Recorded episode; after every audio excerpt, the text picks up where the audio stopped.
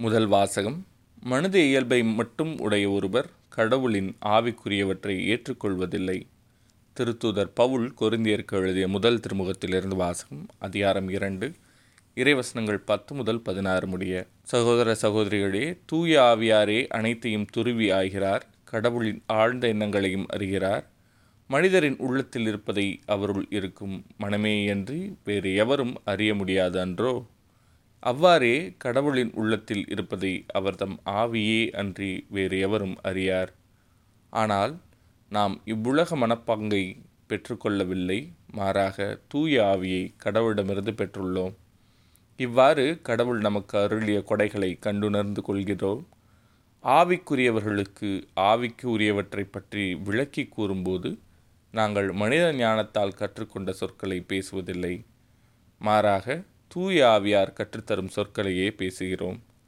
மனித இயல்பை மட்டும் உடைய ஒருவர் கடவுளின் ஆவிக்குரியவற்றை ஏற்றுக்கொள்வதில்லை.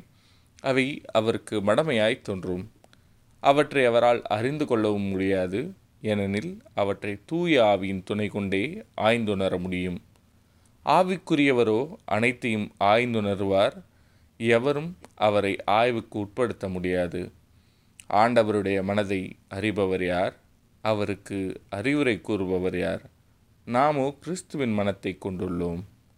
இது ஆண்டவரின் அருள்வாக்கு. இறைவா உமக்கு நன்றி. நற்செய்தி வாசகம். நீர் யார் என எனக்கு தெரியும். நீர் கடவுளுக்கு அற்பமானவர்.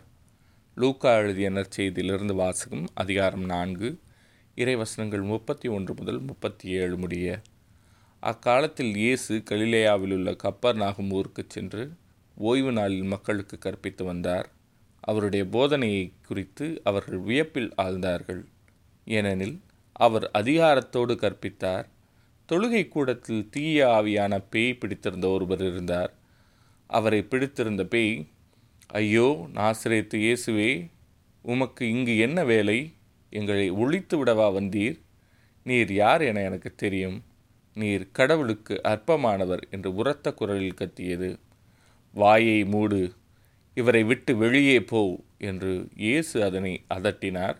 அப்பொழுது பேய் பிடித்தவரை அவர்கள் நடுவே விழச் செய்து அவருக்கு ஒரு தீங்கும் இழைக்காமல் பேய் அவரை விட்டு வெளியேறிற்று. எல்லாரும் திகைப்படைந்து எப்படி பேசுகிறார் பாருங்கள். அதிகாரத்தோடும் வல்லமையோடும் தீய ஆவிகளுக்கு கட்டளையிடுகிறார். அவையும் போய்விடுகின்றனவே என்று ஒருவரோடு ஒருவர் பேசிக்கொண்டனர் அவரை பற்றிய பேச்சு சுற்றுப்புறமெங்கும் பரவியது. இது ஆண்டவரின் அருள்வாக்கு. கிறிஸ்துவே உமக்கு புகழ்.